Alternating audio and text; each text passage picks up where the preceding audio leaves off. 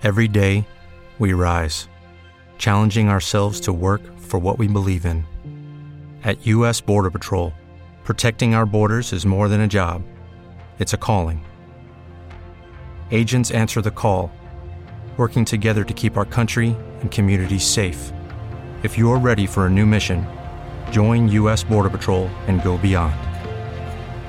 Learn more at c b p dot gov slash careers. Hey guys, it is Ryan. I'm not sure if you know this about me, but I'm a bit of a fun fanatic when I can. I like to work, but I like fun too. It's a thing. And now the truth is out there. I can tell you about my favorite place to have fun. Chumba Casino. They have hundreds of social casino style games to choose from with new games released each week. You can play for free anytime, anywhere. And each day brings a new chance to collect daily bonuses. So join me in the fun. Sign up now at chumba casino dot com. No purchase necessary. V G W. Void where prohibited by law. See terms and conditions. eighteen plus. Sono Laura Donadoni, giornalista e scrittrice con la missione di diffondere la cultura del vino Made in Italy negli Stati Uniti, dove vivo, e nel mondo. Questo è il mio canale. Benvenuti su The Italian Wine Girl. Hai mai pensato di creare il tuo podcast? Anchor è la soluzione per te. È un'app che puoi scaricare tranquillamente sul tuo cellulare e da lì puoi registrare, editare e pubblicare i tuoi podcast gratuitamente. In più, Anchor si occuperà della distribuzione del tuo podcast eh, su Spotify, su Apple Podcast e su altre piattaforme. Quindi eh, se vuoi buttarti in questo mondo dei podcaster, anchor punto f m è la soluzione. E siamo giunti all'ultimo episodio del duemilaventuno, quindi eh, non ci resta che tirare un po' un bilancio eh, di come sta andando il vino italiano negli Stati Uniti, all'estero in generale, e di qual è la visione per il futuro eh, per aiutare il vino italiano a crescere sempre di più eh, nell'export, ma anche in casa, insomma. E quindi prendo l'occasione eh, di questo ultimo episodio per parlarvi un pochino meglio di Vision duemilatrenta, Vision duemilatrenta, che è un progetto di cui vi avevo già parlato nell'ultimo podcast a proposito dell'idea del brand Italia, quindi di creare eh, una doc Italia oppure una strategia di comunicazione nazionale per il vino italiano sui mercati esteri, che può essere una strada percorribile eh, per andare coesi ad affrontare la competitività dei mercati esteri. Ma questa volta in realtà voglio ehm, in, in parlare con voi del documento strategico che il gruppo di Vision duemilatrenta ha elaborato eh, quest'anno, con degli obiettivi appunto concreti nei vari campi eh, d'azione, dalla sostenibilità ambientale alla comunicazione all'export. Prima però di entrare nel dettaglio di questo, di questo documento, che comunque vi lascerò il link nella descrizione e anche nell'articolo che potrete leggere sul mio blog a riguardo, quindi se siete curiosi lì trovate il documento integrale, ehm, al convegno in cui è stato presentato questo documento strategico, ehm, Nomisma Wine Monitor ha dato dei dati molto interessanti sull'andamento appunto dei mercati esteri e sulla previsione di chiusura del duemilaventuno. Quindi ci tenevo eh, a guardare questi dati con voi. Eh, ho qui davanti le slide, che anche quelle sono a disposizione sul mio blog, però le possiamo commentare insieme mh, guardando mh, diciamo le notizie principali che vengono fuori da questa ricerca di, di Nomisma Wine Monitor. Dunque ehm, la prima notizia positiva che emerge eh, riguardo all'export è sicuramente una impennata, il famoso rimbalzo, il bounce del, dell'export. Ehm, allora, rispetto ai dati duemilaventi duemiladiciannove, quindi eh, la, diciamo, la, la differenza tra il duemilaventi e il duemiladiciannove, che era negativa per quanto riguarda anche gli Stati Uniti, anche se era semplicemente un meno uno per cento, quindi la pandemia alla fine negli Stati Uniti non ha toccato troppo l'export, anzi l'import dal loro punto di vista dei vini italiani. Eh, se guardiamo il dato eh, della variazione gennaio-settembre duemilaventuno contro gli stessi mesi del duemilaventi, abbiamo delle notizie molto positive. Innanzitutto abbiamo un più diciannove per cento eh, in, um, negli Stati Uniti in generale del, dell'import dei vini italiani. abbiamo un più diciotto per cento nell'America Latina, un più dieci per cento in Canada, un più diciannove per cento eh, in Russia, eh, un più ventotto per cento in Australia addirittura, poi ci sono i dati di tutte le nazioni, quindi diciamo che il dato più eclatante a livello mondiale è il Giappone, che ha segnato un più settantacinque per cento di import eh, dei vini eh, italiani. No, scusate, non il Giappone, ma la, uh, la Corea. Il Giappone è semplicemente più quattro per cento, quindi stavo, stavo guardando la riga superiore. Quindi il dato della, della Corea è veramente sorprendente, se addirittura lo paragoniamo a gennaio-settembre duemiladiciannove, quindi al periodo pre-pandemia, eh, la Corea va addirittura più centouno per cento. Eh, altri mercati che hanno fatto un balzo rispetto alla situazione pre-pandemica sono la Svizzera col più diciotto per cento, ehm, gli Stati Uniti abbiamo un più cinque per cento, Canada più sette per cento, l'America Latina anche andata molto bene rispetto al pre-pandemia, stiamo parlando, eh, più ventiquattro per cento. Quindi devo dire che in generale abbiamo eh, dei dati molto positivi per questo rilancio del vino eh, italiano sui mercati esteri. Eh, se andiamo poi a vedere, diciamo, eh, i segmenti, quindi vini fermi, vini sparkling, vini frizzanti, eh, la crescita possiamo dire che è ovunque rispetto al duemilaventi. Ehm, l'unica nota, l'unico neo negativo a livello mondiale è il Giappone, che è in calo rispetto ai dati pre-pandemia, ma tutti gli altri è un meno due virgola uno per cento, ma tutti gli altri dati sono eh, positivi assolutamente, sia eh, in tutte le categorie, vini fermi e vini eh, spumanti. Ovviamente per i vini spumanti la crescita è più rilevante nel duemilaventuno, anche con le previsioni di, di chiusura. Eh, parlando del mio mercato di riferimento, che sono gli Stati Uniti, eh, se andiamo a confrontare i dati pre-pandemia con il dato duemilaventuno e la previsione quindi di chiusura, perché ovviamente non abbiamo ancora il dato de- definitivo, siamo al venti virgola sette per cento in più dell'import da tutto il mondo, il dato italiano diciannove virgola cinque per cento, quindi un venti per cento di media in più eh, dell'importazione di vini italiani negli Stati Uniti rispetto ai dati pre-pandemia. Quindi è un recupero, anzi una ri- un rilancio consistente, ehm, che si attesta davvero intorno a, appunto, a dati a due cifre, addirittura un venti per cento. Eh, se vogliamo andare proprio a vedere le stime di chiusura precise, eh, l'Italia eh, in generale, cioè facendo poi anche una media a livello mondiale, avrà un'impennata dell'export del più quattordici per cento, quindi davvero, davvero stiamo vivendo un momento d'oro ehm, per quanto riguarda la vendita dei vini all'estero. Quindi ehm, bisogna un po' analizzare però ehm, e capire come sfruttare meglio, al meglio questo momento e eh, per fare ciò mh, durante questo convegno di Vision duemilatrenta, di cui vi parlo nell'articolo del blog, hanno eh, analizzato anche la tipologia eh, dei vini esportati, quindi in che, ma- in che misura eh, il mercato eh, è frammentato o è mh, da quali componenti è composto, per capire come agire per il futuro, quindi quali sono le cri- criticità de- del nostro export. Il primo dato che è emerso e che è molto interessante, voglio ehm, appunto sottolineare con voi in questo episodio, è che il grosso del nostro export è legato a poche imprese, ovvero meno di cinquanta. Hanno analizzato infatti che oltre il sessanta per cento delle bottiglie esportate sono prodotte da meno di cinquanta imprese, che sono eh, ovviamente aziende che fanno numeri importanti, eh, però se pensiamo alla eh, diversità del, e alla frammentazione del nostro territorio, diciamo chi è rappresentato all'estero, ehm, cioè la rappresentazione che ne viene fuori all'estero non è fedele in realtà alla grande diversità che c'è poi in, tra le imprese vinicole italiane. Eh, diciamo che mh, dai dati sempre di Nomisma emerge che comunque negli ultimi dieci anni abbiamo un po' riqualificato il nostro export, nel senso che nel passato esportavamo molti più vini eh, sfusi rispetto ad oggi, ma comunque se andiamo a confrontare per esempio il dato con la Francia, eh, noi siamo ancora troppo sbilanciati sull'export di vini, diciamo, eh, anche di bassa qualità, eh, e non soltanto sui vini in bottiglia, che sono quelli che ci possono far aumentare di valore. Quindi eh, vi do il dato per, per farvi rendere conto di quello eh, che sto dicendo.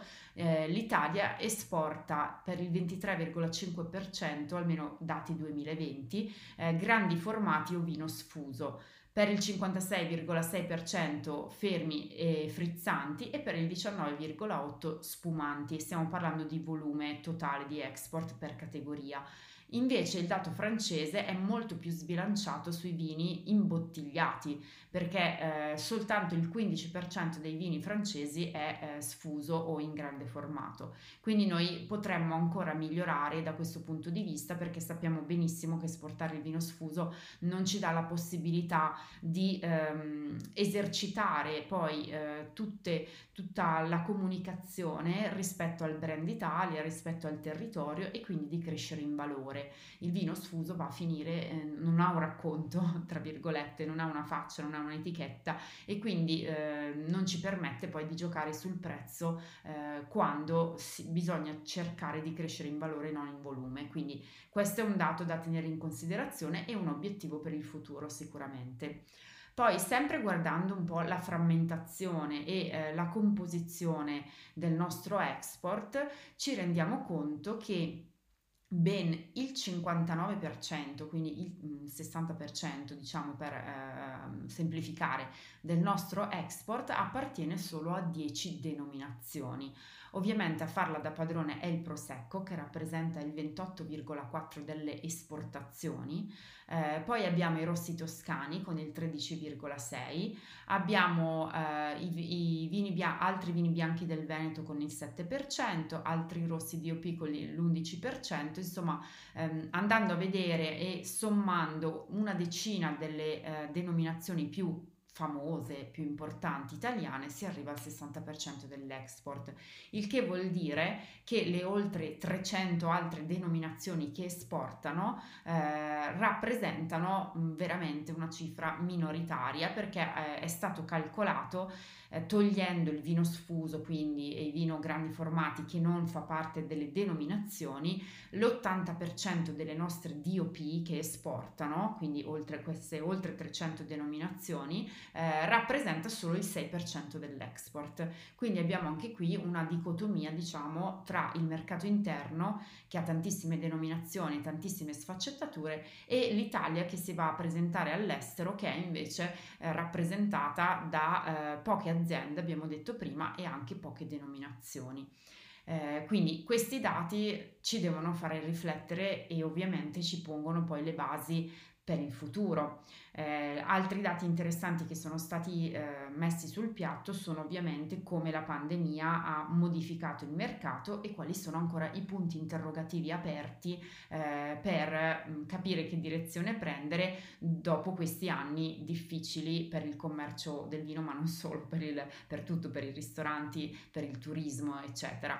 Eh, diciamo che il dato pos- positivo che viene fuori dalla pandemia, e ne abbiamo parlato anche in passato, è il fatto che il vino online, la vendita di vino online ha subito delle impennate. Se andiamo a guardare i dati, in Italia gli acquirenti di vino online tra, ehm, tra il duemila, duemiladiciannove e il duemilaventuno sono aumentati ben del ventiquattro per cento, con un'impennata ovviamente durante il, il primo periodo di pandemia, che ha chiuso un pochino tutti in casa. Però il dato positivo è che comunque il mercato dell'online ha retto anche alle riaperture, quindi chi ha iniziato ad acquistare vino online continu- continua ad acquistarlo online. Quindi la prima risposta che viene fuori è continuare a investire comunque sulla vendita di vini online anche all'estero, eh, perché comunque l'e-commerce rappresenta una percentuale significativa sul totale off-trade eh, del mercato.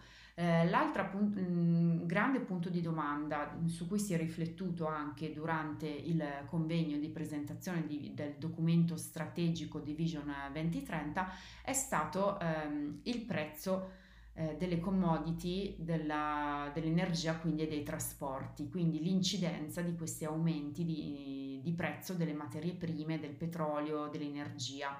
E eh, guardando proprio il mercato del vino eh, è stato è emerso questo dato che eh, guardando il duemilaventi e novembre duemilaventuno, quindi paragonando comunque il, la finestra non completa dell'anno perché mancava ancora dicembre, tra il duemilaventi e il duemilaventuno abbiamo avuto un più novantuno per cento eh, di aumento dei prezzi del greggio, quindi del petrolio, un più trecentodieci per cento dell'energia, che sia gas o elettrica, e un più duecentoquaranta per cento di aumenti delle, eh, dei prezzi dei costi delle spedizioni, quindi dei trasporti. Eh, quindi questi costi ovviamente andranno a incidere sulla produzione di vino e sull'export soprattutto, per cui ehm, non, diciamo che bisogna tenere in considerazione questo periodo particolare post pandemia in cui un po' tutti i settori stanno soffrendo dell'aumento delle materie prime e delle, dell'energia, ma in particolare anche sul vino questi costi pesano tantissimo sui trasporti, e quindi diciamo che l'export è messo un po' a dura prova da, da questa situazione. Però c'è da dire che è una situazione globale che non è soltanto riferita al vino, quindi bisogna un po' vedere come si assesteranno i mercati in generale. Poi ehm, altro dato che è venuto fuori bellissimo da questa eh, indagine di Nomisma Wine Monitor è eh, quali sono le opportunità per il futuro eh, in percentuale, ed è questo è venuto fuori da una statistica, cioè da, una, da un sondaggio che hanno fatto chiedendo a mh, un campione di produttori vinicoli italiani quali ritengono eh, saranno eh, i vini di maggior tendenza nei prossimi anni, e devo dire che mi ci ritrovo nei risultati anche per quanto riguarda il mercato americano. L'ottantanove per cento del campione ha risposto che sicuramente in tendenza saranno i vini biologici e sostenibili, e su questo siamo tutti d'accordo. Credo che il tema ambientale rimarrà il cavallo di battaglia anche nel settore vini. Poi il quarantacinque per cento, e questo è un dato che mi ha stupito ma è molto veritiero, ha risposto che eh, i vini di maggiore t- tendenza nei prossimi anni saranno i vini a basso contenuto alcolico, e se andiamo a vedere il, eh, a sommare a questo dato l'undici per cento che ha risposto vini senza alcol, questo è un tema di cui bisognerà occuparsi in futuro. Anzi, ho in programma sicuramente di realizzare eh, un reportage e un podcast andando un po' a sondare e a capire la situazione rispetto a questo segmento di categoria, perché negli Stati Uniti sta davvero prendendo piede il, tutto il settore del dealcolizzato, quindi il vino senza alcol. La birra senza alcol era stata lanciata tantissimi anni fa ma non ha molto preso piede, piede. Invece ultimamente eh, anche i cocktail eh, senza alcol eh, stanno davvero spopolando anche nei supermercati, e eh, quindi è un tema mh, di cui bisognerà discutere, per cui il quarantacinque per cento del campione ha risposto che i vini di tendenza saranno quelli a basso contenuto alcolico. Eh, il quarantatré per cento ha risposto i vini senza solfiti, ed anche questo è un tema molto molto eh, in auge. Eh, c'è anche il falso mito che questi solfiti siano dannosi in qualche maniera o provochino i mal di, famosi mal di testa, e non è così. Sarebbe interessante mh, anche qui preparare eh, un bel podcast con delle interviste anche a medici o comunque a mh, persone, periti chimici, che ci possono spiegare bene questa cosa dei solfiti, e lo fa. Eh, il trentasette per cento del campione ha risposto vini biodinam- biodinamici, il ventisette per cento vini vegani e il sedici per cento vini in lattina. Anche il tema del packaging viene fuori, e io lo collego anche al discorso sostenibilità, perché comunque i vari studi sul peso delle bottiglie, sui contenitori alternativi, riciclabili, eh, più, più trasportabili appunto, che eh, quindi eh, vanno incontro a tutto il tema naturale del green, mh, anche questi sono sicuramente eh, da tenere in considerazione. Magari sui trend poi ragioneremo in futuro. Tornando invece all'inizio di questo episodio, in cui vi ho detto e vi ho spiegato che tutti questi numeri sono finiti poi nel documento strategico che Vision duemilatrenta ha eh, presentato a Verona durante questo convegno a cui sono stata invitata, ehm, in che maniera sono stati inseriti questi dati?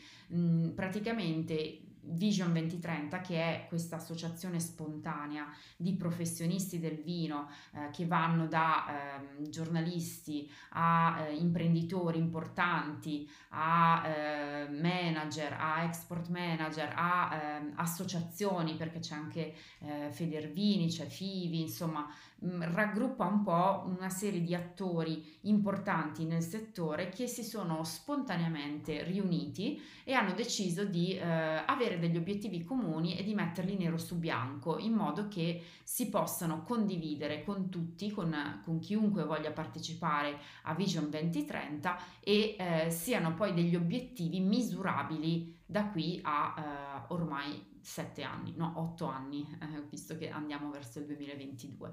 E ehm, ripeto, il documento è disponibile eh, online e ve lo linko nel mio, nel mio articolo sul blog, ma volevo accennare eh, con voi durante questo podcast quali sono i temi principali, il manifesto, insomma, di, questo, di questa visione per il vino italiano eh, da qui a, ai prossimi anni.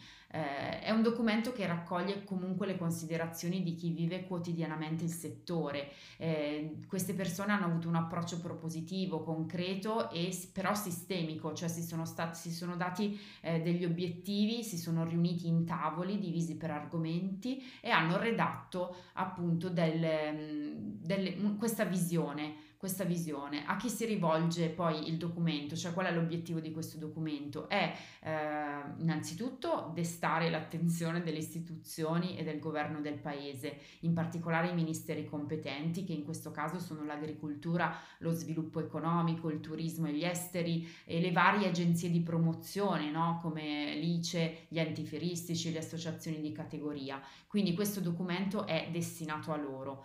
Chi ha partecipato al progetto, dicevo, Eh, grandi imprenditori, eh, la FIVI, eh, altre associaz- l'associazione Notecari, eh, addirittura dei, dei rappresentanti legali, quindi della, della, degli avvocati, degli studi legali, eh, il C E O di Marchesi di Frescobaldi, Matteo Lunelli, eh, ve ne ho citati tanti durante i precedenti podcast, eh, e sono, si sono dedicati poi ognuno a un, a un tema diverso eh, Di questo, di questo documento strategico. Quali sono questi temi?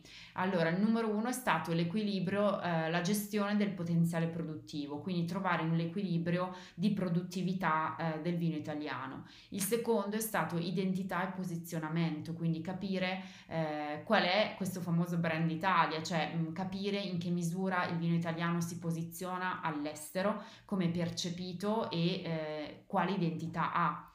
Terzo tavolo è stato quello della comunicazione, quindi una volta capito qual è il nostro potenziale e qual è la nostra identità, come comunicarlo. Quarto tavolo dedicato all'enoturismo, quinto tavolo dedicato allo sviluppo strategico della struttura in, dell'industria vinicola, quindi in particolare anche con ehm, tutta l'analisi dei finanziamenti pubblici, degli sgravi fiscali, eccetera.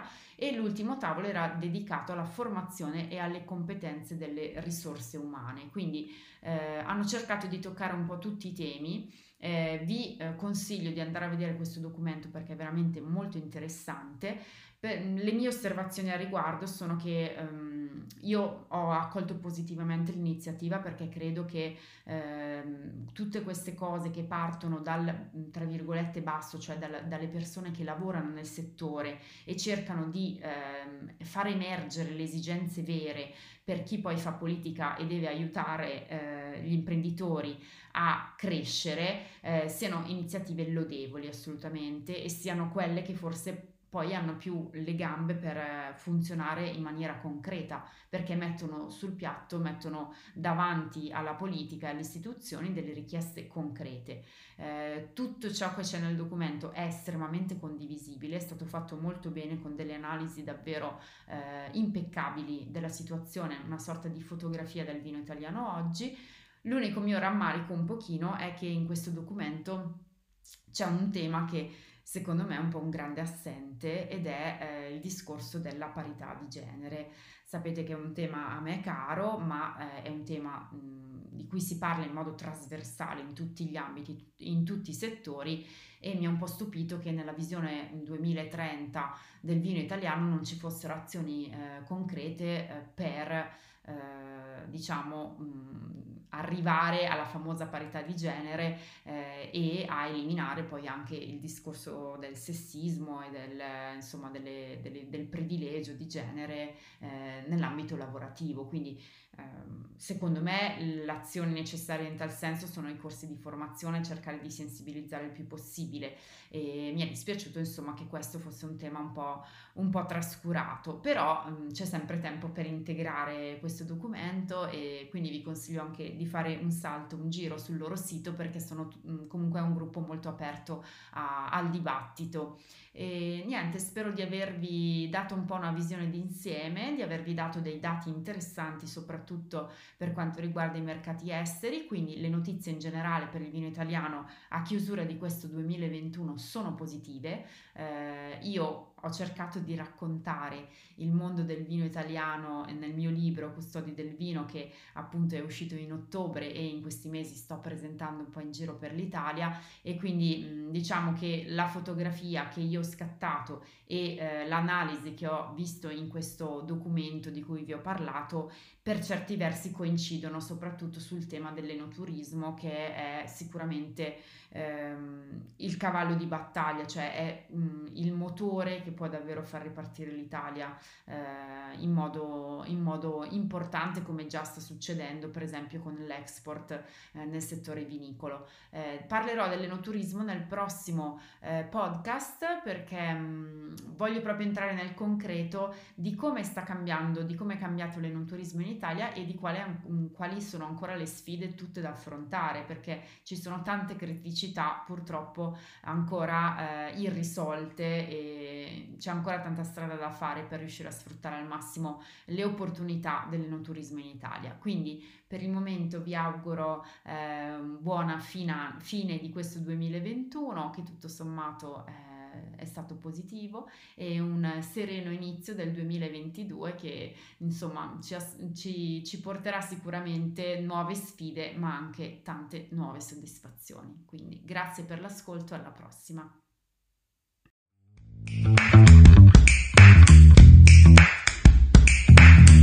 Visit the italian wine girl dot com for more. Follow, watch, listen, enjoy. Hey guys, it is Ryan. I'm not sure if you know this about me, but I'm a bit of a fun fanatic when I can. I like to work, but I like fun too. It's a thing. And now the truth is out there. I can tell you about my favorite place to have fun: Chumba Casino. They have hundreds of social casino style games to choose from, with new games released each week. You can play for free anytime, anywhere. And each day brings a new chance to collect daily bonuses. So join me in the fun. Sign up now at chumba casino dot com. No purchase necessary. V G W. Void where prohibited by law. See terms and conditions. eighteen plus.